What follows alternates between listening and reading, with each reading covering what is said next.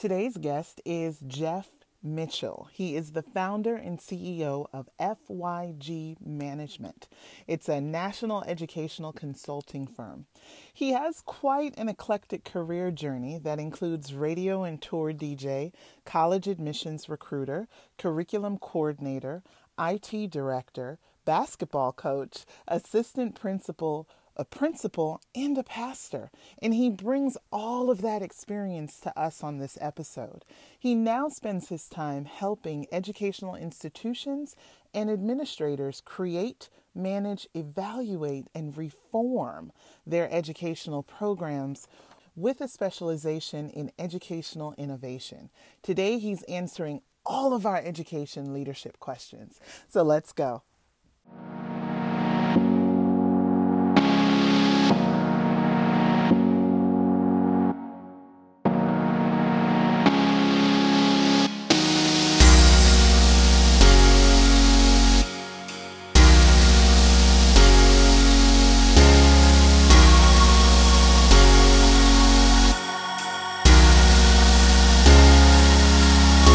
Welcome to the Leadership Antidote Podcast. Here's your host, Dr. Kim. Good morning. Good morning, Dr. Kim. How are you doing today? I'm doing well. Can you hear me okay? Yes, yes. Clear, clear, and just perfectly clear. We're good to go. Very good, very good. I set up my podcasting equipment so that I, you could get a good sound.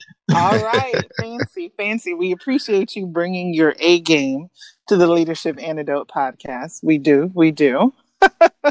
Absolutely, yeah. All right, so let's let's dive right into it. So we know that every leader's journey is unique, um, and you have a really, really rich background. Uh, why don't you tell listeners a little bit about that? What tell them a little bit about your unique experiences along your journey that led you to where you are now. Wow, wow, uh, you're you're right. It is uh is pretty unique. I um so the the whole way I really got into education, I must be mm, how I want to put this.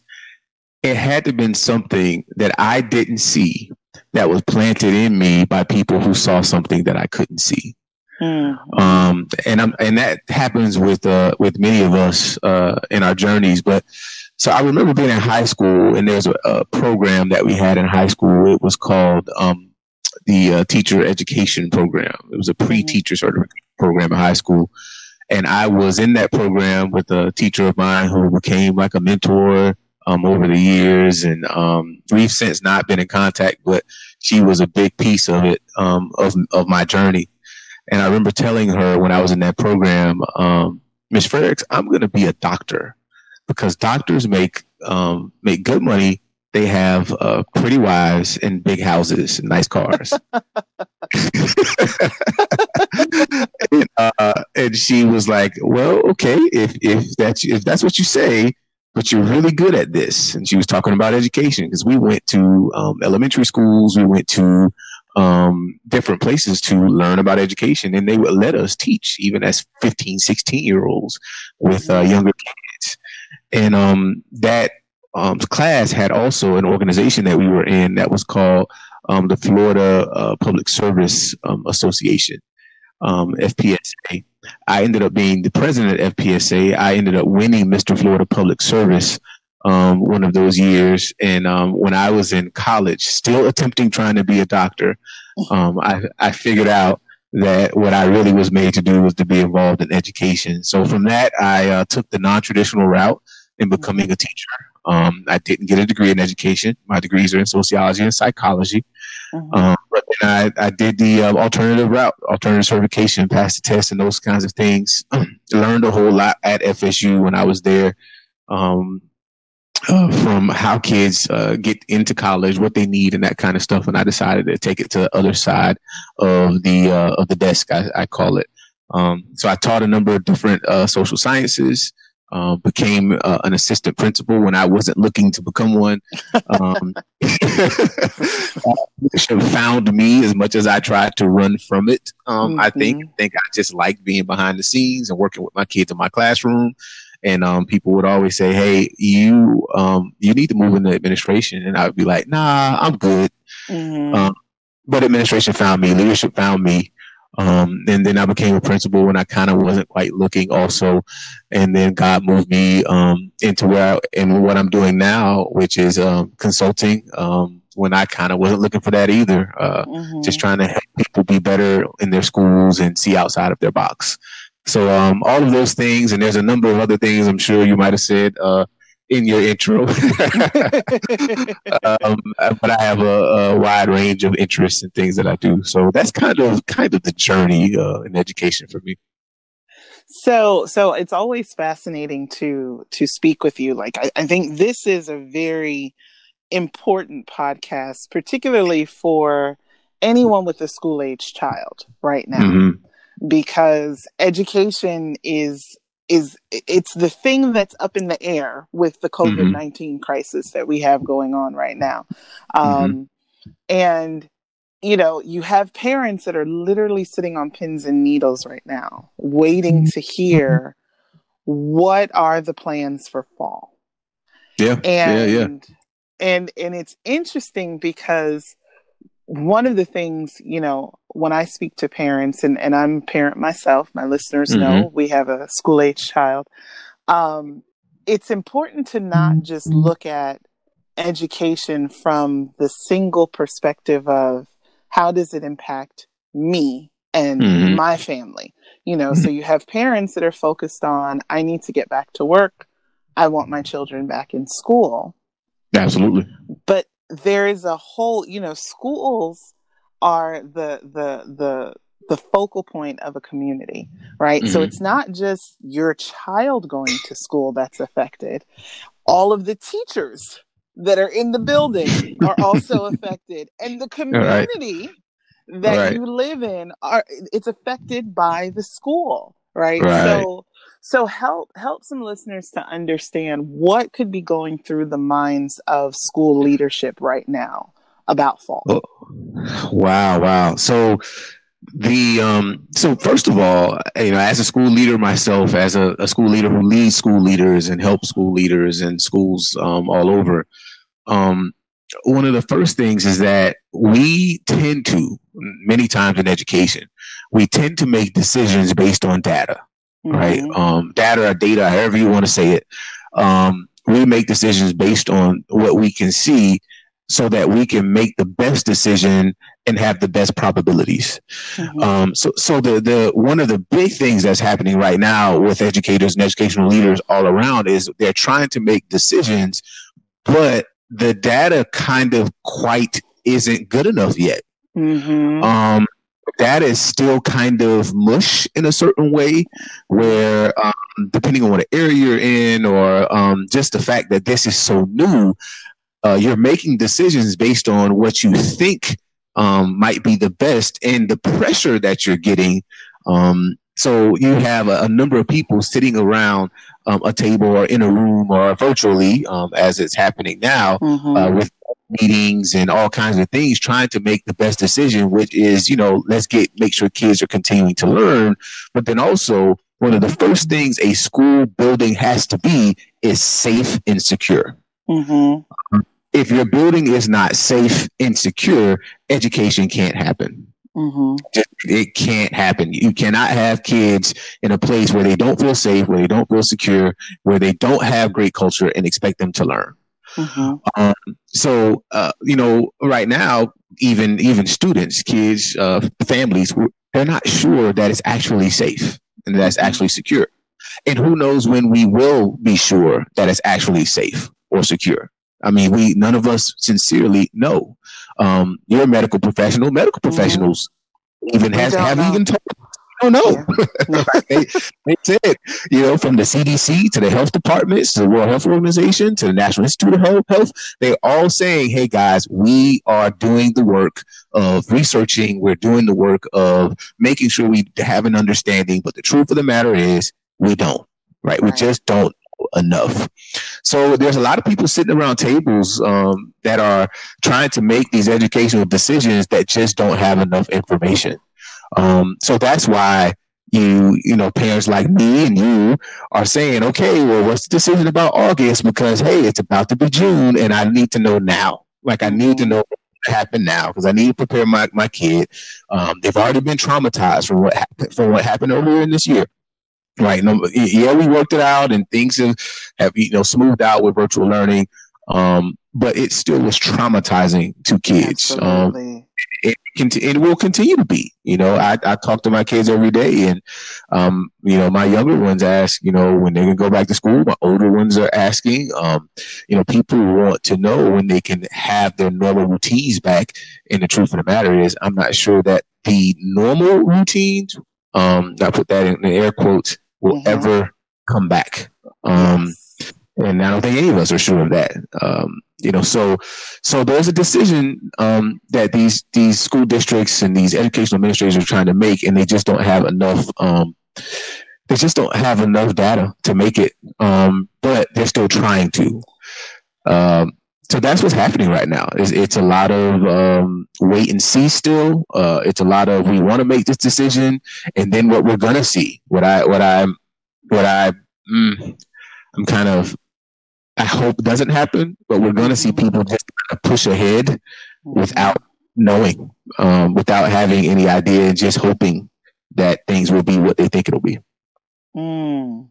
Why do you think they are having such a hard time with the uncertainty, with saying, you know, we don't know? Why not say, but we're going to err on the side of caution and let's continue, let's plan for virtual learning for the fall? Why do you think they're afraid to say it? it it's well, a lot of it has to do with um, kind of the the pulse of who we are as a society in our country. We do a lot. Um, a lot of what we do, just in general, and especially in education, we do because of compulsion. Mm. Um, a, a, lot of it is just because we have to. Um, you know the this the the um, United States Department of Education uh, you know gives a certain um, metric that has to be met um, that goes down to state departments of education they make their um, metrics that have to be met and things they want to make sure that happen um, and all those things continue to to kind of trickle down to the educational administrators in the buildings at the school districts um, and then that stuff goes to the teachers and the teachers have to make all of that happen. Um, and we all do that because we have to right? That that's mm-hmm. really it. We're not really looking fully at what kids need per se. It's not uh, about what the students need. It's about what we've mandated and said that has to happen. Um, so we're going to make sure it happens, and in the course of that, that'll make sure kids get what they need.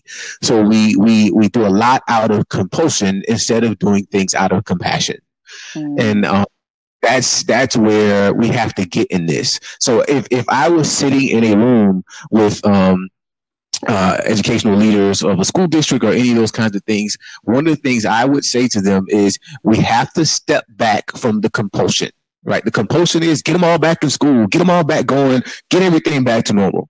We have to step back from that and we have to lead from compassion. Think about what's happening, even if it hasn't happened in your life or um, the, your immediate circle. Think about what's happening to other people in their lives. Lives have been disrupted. Mm-hmm. 30 million people out of work. Mm-hmm. Um, you know, um, people have have you know lost their lives. People have lost loved ones, um, and people are continuing to get sick. Mm-hmm. Um, not only that as something that we look at as compassion, but then we also have the compassion to look at our workforce. Over 18% of teachers are 55 or over. Mm-hmm. Mm-hmm. If we don't know anything about the disease, the disease has shown us something about people of a certain age range. Mm-hmm. Not only that, what we've seen in the last, you know, couple weeks or so, that, that we are seeing the disease, you know, attack kids in, in a different way. Right. Right. It, right. M- mutating, metastasizing, becoming different um, um, diseases in stu- in kids that that are sincerely highly detrimental. Right. So we have to look at we have to look at it compassionately and decide we're going to do what's best for the long run and not just move out of compulsion, which is just doing doing what we have to do because that's what people um, expect, or a certain group of people expect, or that's what we are supposed to do, or what we have to do um, to keep our districts and our our uh, state departments of education and all that kind of stuff going. It has to be more compassion.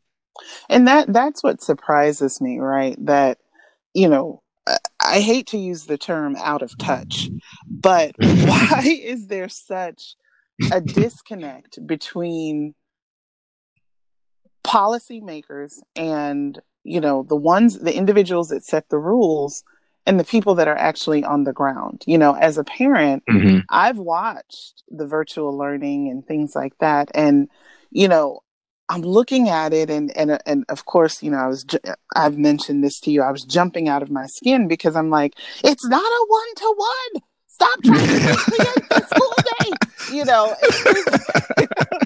and, and and it's you know they've gotten better i guess i wasn't the only right. vocal parent but um you know i'm just looking at it and i'm going wait a minute you know literally you have children whose entire lives are falling apart you have right, right. teachers who are scared you know mm-hmm. i think of mm-hmm. my own son's teacher i'm like you know she is in that age range where mm-hmm. this wouldn't be a good situation for her. Mm-hmm. Um, what, why, you know, is it really that hard to take a step back and go, okay, we're dealing with human beings. I have my, t- if I was, you know, put your principal mm-hmm. hat on, I got mm-hmm. my teachers coming in, they're probably going to be traumatized. The kids are going to be traumatized, not only from this time period with all the, mm-hmm. the rapid change that's happened, but also when they get back to school, it's not going to be what they remember. Mm-hmm. And, you know, you have children with sensory processing disorders. They can't wear yeah. a mask all day. Right. They can't. They they mm-hmm. genuinely cannot. So how do you expect what what is the expectation of the quality of instruction when you have all of those other confounding factors playing a part? Mm-hmm. And, and, and that's the problem. The problem is we are going to compulsively push to go back um, to our school buildings um, and expect them to be the same. Mm-hmm. um, even even if we go back to our school buildings, they cannot be the same. You cannot go back to them and still have. Um, I think of you know uh, clients that I have where they're high schools with um, you know 600 kids in them. Um, you can't go back to a place that's, you know, 30,000 square feet with six, 600 kids in it and 57 teachers or 60 mm-hmm. teachers or whatever it is, um, and staff and expect that there won't be some sort of outbreak at some point. Yes. Yes. It, it, especially if you're just going to do it status quo. If we're just going to go back and do it the way we've done it. Even if we go back and say we ramp up cleaning, um, right? We're we're disinfecting and and um, say we do all those kinds of things that um are are saying that should be done. It still won't be enough. Mm-hmm. It's still enough. Um, I've seen you know uh, the I think the black light experiment on um on CNN where they show how how the disease spreads. Um, and then when we think of kids in general, how can we keep keep kids away from each other? Yes you know, I, I, just we just can't. I mean, um, my my my son, uh, just when we, you know, when we uh, came the other day to, to uh, pick up our, our great food from Chef Kyle, uh, when when he saw uh, um, Chef Kyle, he wanted to jump out of the car, and I had to be like, ah, no, get back in the car. I know, I know. because because in his in his mind and in a child's mind, oh, I need to hug him. I haven't seen him. I need to, you know, do those kind. And they, you can't stop that from happening for them. There's no way to do that. I think I think one of the the reasons that there's so much compulsion to go straight back to what we had before is for some reason there's a thought that virtualized distance learning, um, however people want to name it and call it, that it is not as effective as the classroom, as the actual physical classroom. And that's just that just doesn't have to be true. Correct. Correct. it just doesn't have to be true. You're absolutely right. I think it's it's people aren't used to it. And I think that's what makes them so uncomfortable. It's, well, how do I know? And, you know, um, I've taught courses online um, and mm-hmm. I've taught courses face to face. Engagement, you just have to have different strategies and different approaches for engagement. But the first step really is to stop thinking that virtual learning is just everything that you do face to face, but doing it virtually. Like, stop. Right. You know, I've, I've had faculty where I'm like, your lectures cannot be three hours long online. No. Just because your class time is scheduled for three hours doesn't mean you need to hold the students hostage right. online for three hours and talk to them. That's not how this works. Um, right so you know what are some tips for for my educators that are listening and my ed, ed, leadership that's listening? What what are some ways that they could make virtual learning more engaging? Oh that's very good very mm-hmm. good well the, the first thing we do i think um, is we have to all sit down so, so what happens a lot is educational leaders and actual educational pra- practitioners end up being like diametrically opposed to each other mm-hmm. um, a lot of times when it comes to the method of meeting their goals they, they just end up being where educational practitioners believe they've got all the answers and they don't need leaders to, to help them and guide them. And then leaders believe, oh, we got to meet these metrics and we got to do the things that, you know, all of our bosses have said we have to do. So you guys need to do it. And then they just end up not being in the same arena. And what has to happen now is they got to sit down together and we've got to come together to an understanding that we're going to be effective and we're going to find the best ways to be effective in the classroom, which means we won't do things like having an hour long lecture. Mm-hmm. like we won't do that because virtually that doesn't work. It's funny. Um, well, I guess I should say, um, um, just in, in another realm, um, yeah, I'm a preacher, pastor, uh, minister, and I was talking with an, another pastor, um, uh, not too long ago, and I was saying, man, I was I was looking at a couple of people's uh, sermons and services, and I was seeing people still having 45 and 50 minute sermons, and I was like, you can't do that online. You, you can't do that. You got to cut that thing in half. It's got to be 20, 25 minutes. Mm-hmm. You know, I mean, and, and, and it's got to be dynamic. Mm-hmm. Um, you know that you, you you you can't do that. There's a change in our um in our attention spans. Mm-hmm. There's a change in in in what you have to do to, to hold someone's attention when you move from being in front of them um, physically to being in front of them virtually. Mm-hmm. And um, there are best practices and things that you do. There's there's uh, something called total physical response. Mm-hmm. Um, that people use when they're virtually teaching that all teachers if they're going to do you know a live uh, virtual teaching that they should do. Total physical response means you should have props right? You should use your hands. You should ask kids to do things with their hands. You should ask them to move the cursor so that you can see it on um on zoom or whatever platform you're using. There's all kinds of things that ask them to go find things in their house to use as tangibles. Use the whiteboard functions, um, move kids into other rooms that might need different types of acceleration or remediation. Mm-hmm. There's all kinds of things that we can do to continue. And honestly, to be perfectly honest, that we can even move to a higher level in our education. Yes. Because truly, we can start to use the things that we teach in our curriculums and actually make them match what kids are learning in society. Yes. And not and not just um, some theory, but now now that kids are at home where they can actually tinker and where they can actually find things to relate to what they're doing, we can um, um, aid that we can facilitate that, which is what we are as teachers anyway.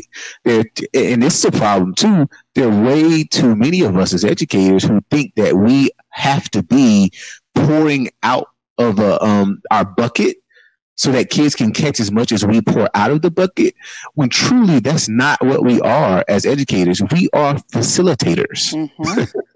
we facilitate learning. We facilitate discovery.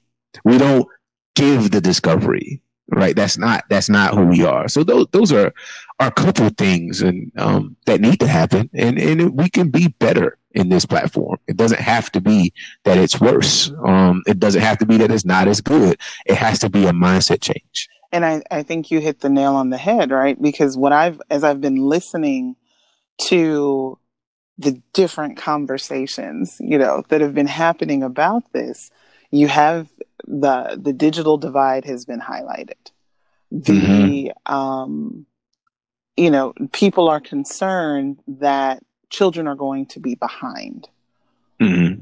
And I'll start off with what I've said about the the whole this this process has revealed, or this experience, excuse me, has mm-hmm. revealed mm-hmm. that we were relying on schools to do too much mm-hmm. as a mm-hmm. society. It was not fair, and it was mm-hmm. not appropriate for schools to carry that level of burden in society. Absolutely. Um, and as far as and, and for me as a parent, it was like, okay, what can we do as parents to step into that gap?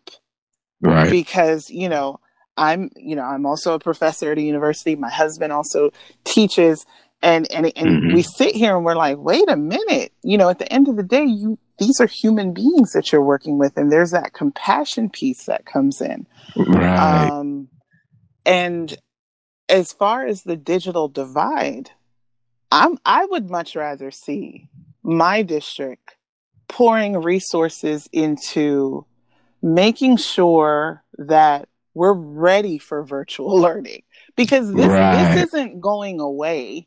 Um, let's be honest, you know, and mm-hmm. even when we do have a vaccine, there's no guarantee that that'll magically make everything go away. You know, right. as, as, a, as a clinical researcher that worked on vaccine trials, I'm like, no, no, no, no, no, don't see it as a magic bullet that's going to make life go back to normal. Because well, we first got to even who says the vaccine's coming? Yes, right. So a safe one, keyword safe, um, right. you're not going to get before 12 to 18 months. And then you have to monitor for at least another three to five years to make sure that no one suddenly grows a third arm from the vaccine. right, right. So, you know, it's like, all right, this is long term. We have to shift mm-hmm. our perspective. This is long term. We're, we're in it for the long haul.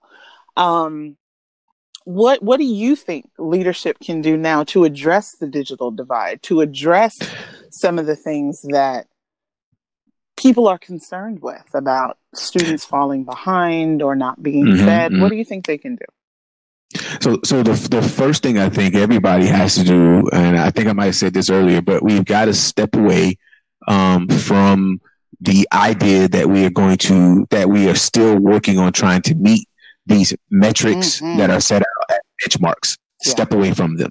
Yeah. Right.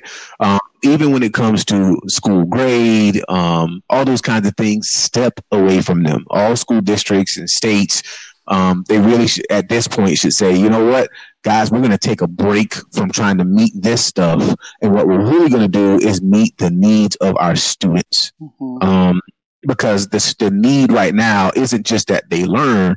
The need, like I said before, is safety, security, wellness. Mm-hmm. Um, so, so that's the first thing. And once we do that, then I think we can get to the compassionate place where we can say, okay, where, well, what do students need? Well, there's some students that don't have the necessary tools to, to do virtual school. So we need to, to make sure they have computers or tablets or whatever that is. Um, the school districts, many school districts, I'm not going to say all of them, but many school districts, and if not many school districts, the state um, level does, and of course the national level does, we can, in a way, make sure that all students have a device. Mm. It's, it's, it's, when I know people are going to think, oh my God, the money, we got, we got to get past um, everything being about money. Mm-hmm. there's always there's always some attachment to oh, but you know the money. Even with the fact that like people have talked for years that oh well we want educators to be better, we want them to do more, but then they won't pay them more. Right. Right. Right. And there's always an issue with the financial part of it, and I think you know, of course, that's just you know part of what our country is, but we got to get past that. But so every school district, every state, the, the country as a whole can make sure all kids have a device. One of the things we also can do um, locally, state, or um, as a country is make sure that all kids can be connected. Mm-hmm. Um, and all that all that takes is partnering with the connectivity companies. Yes. Um, yes. A lot of them have already started to do things in their areas where they gave 60 days or 90 days of free internet or, or whatever, um, you know, to, to people who needed it. Yes. Um, because there are people out there who need it. I know for some reason in our in our society we always think, oh well, there's going to be you know some people who don't need it that'll get it. Oh well. Right. Oh well. If if if what I do can more impact in a good way than those who might leech off of it, well then we're going to do what we can do because we'll impact in a good way, and we will do that. Um, and I think th- those things will ensure that there won't be such a digital divide because everybody will have what they need. But then also, what the educational administrators are going to have to do is they're going to have to train, train, train. Mm-hmm. Um, and what that means is you're going to have to focus your professional development on ensuring that educators understand the tools they have in front of them and can use them effectively. Mm-hmm. They, they, they're going to have to do that. I I um I brought that up. I serve on the principal advisories council for my son's school, and I brought mm. that up that I didn't know they had all this software available to them, and I said, you know, my son knew because mm-hmm. when the assignments were given when the virtual assignments were giving given he knew all of his passwords so that let mm-hmm. me know that they're being used in school but had right. I, I think as a parent had more of us known it would have felt like less of a shock Absolutely. Because it would have been a matter of, oh, okay, go on Epic. Okay, go on iReady. Okay, go on Verge. It would have been a part of just a, a, a routine that you're used to. So instead of issuing homework in paper and pencil, you could have given a virtual assignment for homework. Absolutely. Absolutely. But because the teachers have been, you know, compulsively trying to meet certain metrics, they don't dive into the other stuff they have because they're just sitting at what's in front of them. The what what's been given to them as what's supposed to be met um, for that standard, and they're just pushing at it because that's what they've always pushed at. And I ain't got time to look at the new stuff. you know, it, it's it. You laugh, but it's also very sad at the fact that you invested all of this money in technology that you secretly hoped you would never have to use. That's exactly it. That's exactly it. They they invested it to have it and say, "Oh well, we have that," so that when they can when they talk to somebody, they can say, "Oh yeah, we have that." But never invested the money and time into making sure people knew how to use it. Right. Because I think that that's what's you know, and I feel it for principals right now. I mean, they mm-hmm. are catching, you know, what they are getting the business from parents right oh, now. Yeah. They they oh, are, yeah. and I feel it for them. But I think it's an opportunity to say, you know what? We need to figure out how to work together in this time. Mm-hmm. Exactly what you're saying everybody has mm. to come together. And you know a, a lot some of the the backlash from parents is because they themselves are scared. You absolutely. it's you know jobs job situations are changing. Mm-hmm. um they're watching their children hurt. You know mm-hmm. um one of the things that we watched in our house was the cnn and sesame street town hall. Oh and yeah. yeah we, we are team sesame street in this house. And I loved how they explained it. Explained. I loved how they explained the way children process things as a parent, because as a parent, you forget what it means to be a child sometimes. And it was the most beautiful analogy. They said, you know, think of how a child eats an apple when they're young. They they take a bite of the apple, then they put it down, they go do something else. They come back, they bite the apple. And there's actually a really funny story with my husband and and son because my my husband didn't understand that that's the way that our toddler was eating at the time. um, you know, like, and he made the mistake of throwing away his food one day, and Blake came back for his food and was like, "Wait a minute, you know, where where's my food?" it's um, happened to all of it. yeah. but but that's the way children process their feelings and so you'll have and i would you know you have moments where your child will seem like they're perfectly fine and then another moment where they're incredibly sad or they're Mhm. incredibly irritable and it's just them taking a bite of their emotions Yeah. a little yeah, at a that's time very good. it, it they don't process it all at once and i'm like they're still trying to process their emotions hmm you know it's it's and i have to wonder if the parents are dealing with it the same way Oh, yeah. processing it in waves um I think we all are. I mean, I know I have. yes I I mean, I, I know that at, you know, as as we continue on, as I continue to see the actual writing on the wall, I, as I actually see the data and what's happening, I'm doing it myself. I'm Yes. processing, yes you know, feeling of, am I really gonna? Let's say they do open schools up, am I gonna send my kids back to school? yes um Yes. you know you know there there are kids in in our neighborhood you know and and they come out and they come out into their yards and you can tell their parents all parents will talk to their kids because you know they'll kind of just stay in the yard and if we go out to get in the car let's say we're going to the store we see each other we all kind of give each other the all right good to see you look um but we're not getting close don't come other over here yeah right, right. You know, um, so you know, we're all processing those things, and we're processing processing them in bits and chunks, and and um, who knows if we'll ever fully understand what's happening. Yeah. And I, I think that's that's the hard part, right? Because you have, you know, anywhere from 10 to 30% of a population adapt to change very quickly.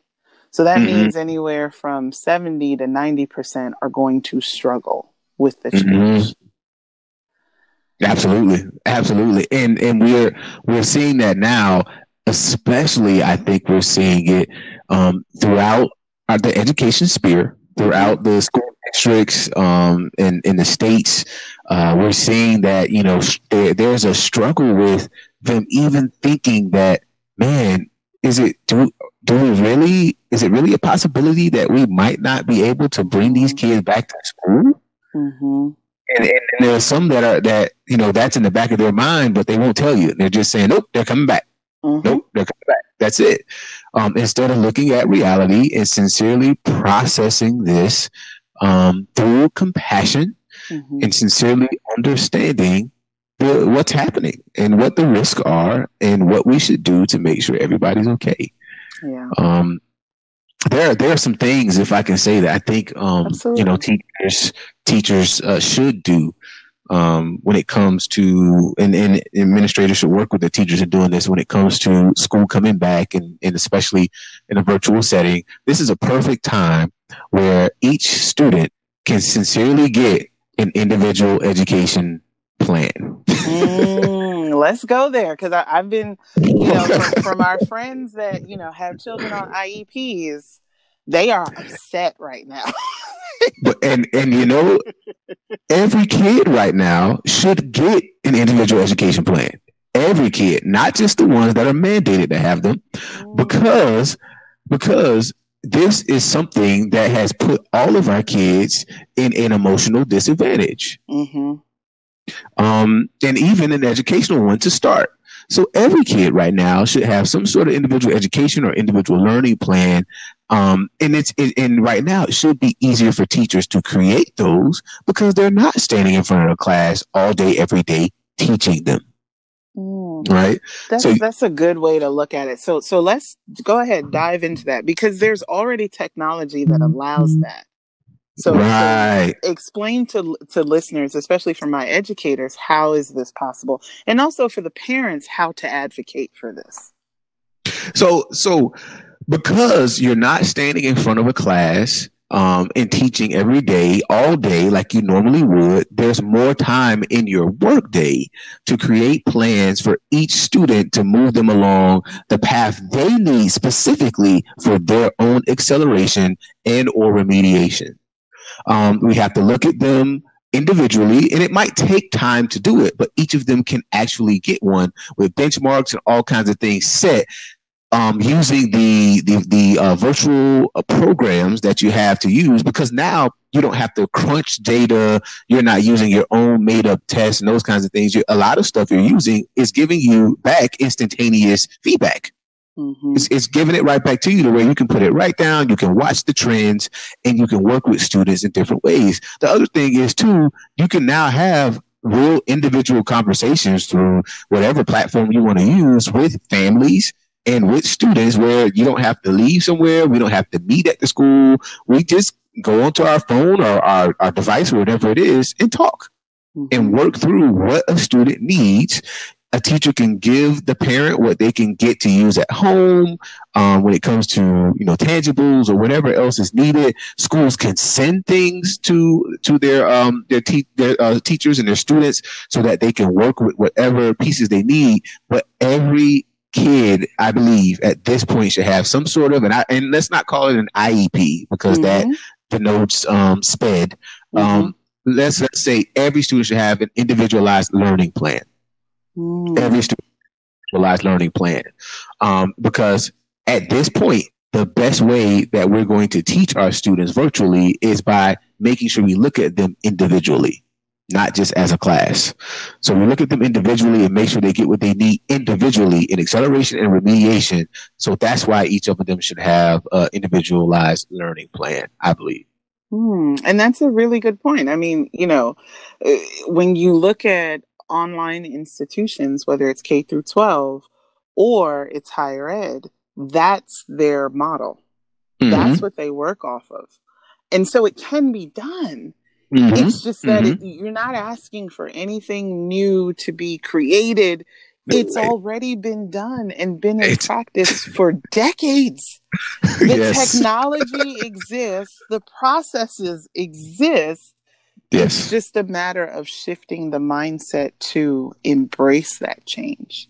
Absolutely. That's what I see as the biggest challenge right now. It is a huge there there has to be a huge mindset shift um, in education. We have to we have to pivot as we keep hearing people talk about now. Um, there's there, this is the time, and not only is it the time to pivot so that we can we can work with our kids during this time, but honestly, we should pivot now to be more effective in education in general. Yes. Because we got to be honest, education over the last you know forty to fifty years has not changed. Yes. And it is the only, and I, honestly, we could go even further back but it is the only industry um, that hasn't changed, that hasn't gotten, that hasn't done something different to be better um, in the last 40 to 50 years. And yeah, there might be little things here or there, but as a grand scheme, as a whole, education has not changed. It's still the same.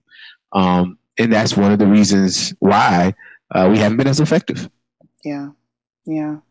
Well, it's some powerful, powerful nuggets. Um, and it's just I hate to have to stop. yeah, but but we can't go on forever. you know, but but no, I mean it, it's really from a coach's perspective.